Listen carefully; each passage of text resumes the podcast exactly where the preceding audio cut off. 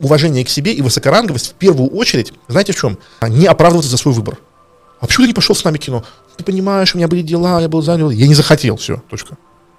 Если, если вы хотите, чтобы я пошел в кино, сделайте так, чтобы мне захотелось с вами пойти в кино. Все. Как я всегда привожу пример.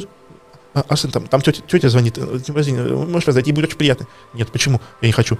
Ну, ну, а вот раньше, ой, мама, может быть потом, а может мы договоримся, может мы еще что-то, может мы еще... То есть, когда вы что-то хотите или не хотите, и вы чувствуете себя вправе не объяснять никаким образом, кроме как самим фактом, типа хочу и не хочу, вот это ваша сила.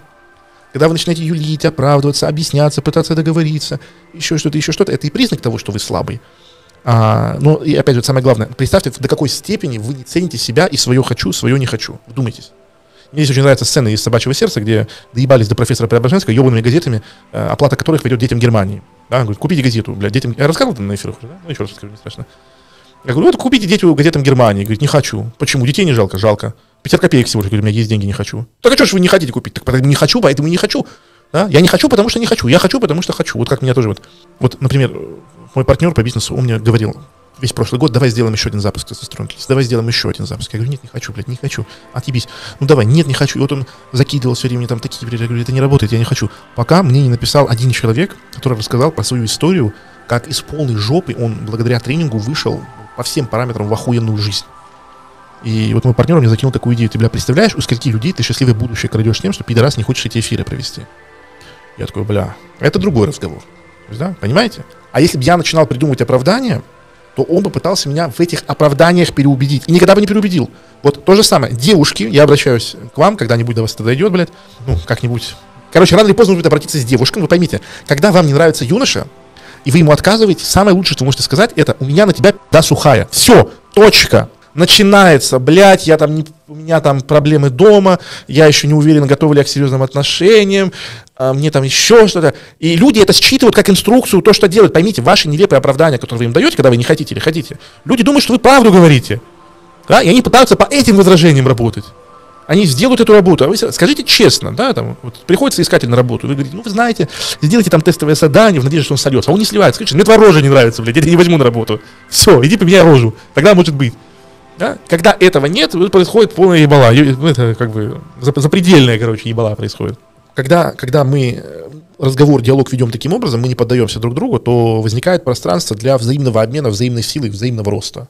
Ну и тоже, я еще раз говорю, поймите, мы, мы что самое главное с нами это сделали? Мы приходим в школу, мы не хотим идти. И нам говорят, надо. И мы такие, блядь, мы вот эту работу по самокастрации сами добровольно сделали. Поэтому вот я говорю удивительную вещь, да, когда ты не хочешь что-то делать, ты можешь просто сказать, не хочу и все.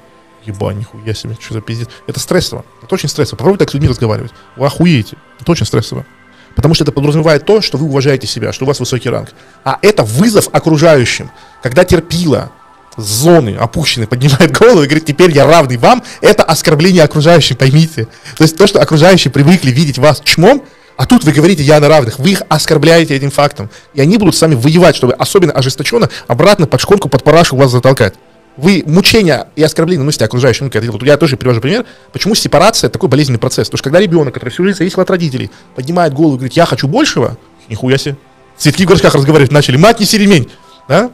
Вот я, ну, у меня вот тоже клиентка была, которая я вам рассказывал, консервативные родители не дают уехать. В другой город приезжают, физически возвращают обратно на родину. И вот я ей объяснял, говорю, понимаешь, там нет пространства для разговора. То есть тот факт, что у тебя есть минимально отличающееся мнение от них, это смертельное оскорбление, которое нельзя пережить. Такое часто тоже бывает у женщин, которые живут с мужчинами и полностью проебали уважение к себе, полностью проебали там, ну, свои границы своего я. И они такие, дорогой, я не хочу сегодня кашу, я хочу сегодня манго. Напало вот тебе вместо манго, да, все, да. Вы, унич- вы уничтожаете пространство для диалога, когда долго-долго-долго позволяли с собой обращаться как с чумом. И многие люди для вас становятся порченными до конца жизни. То есть они, э, их, их только ломать и подавлять до конца жизни. То есть они будут все время пытаться вас вернуть в это слабое состояние, пока вы не будете каждый раз давать по зубам. Надо ли вам это? Тот еще вопрос. Тот еще вопрос. В абсолютно большинстве случаев это будут ваши родители. Это прям а, это проверяется очень просто. Как только, ну это я проверял не на себе даже, а на людях, которые меня слушают. Как только ты начинаешь позволять родителям снова захватывать жизненное пространство, моментально возвращают его. Моментально. Только ты дашь слабину, жизнь опрокинет до такой силы, что больше уже не встанешь. Ни ты, ни я, никто не бьет так сильно, как жизнь. Это не важно, как ты ударишь, а важно, какой держишь удар, как двигаешься вперед. Будешь идти, иди, только с испугу не сверни. Только так побеждают. Нахуенные пацанские цитаты из Рокки. Непобедимым, непобедимым,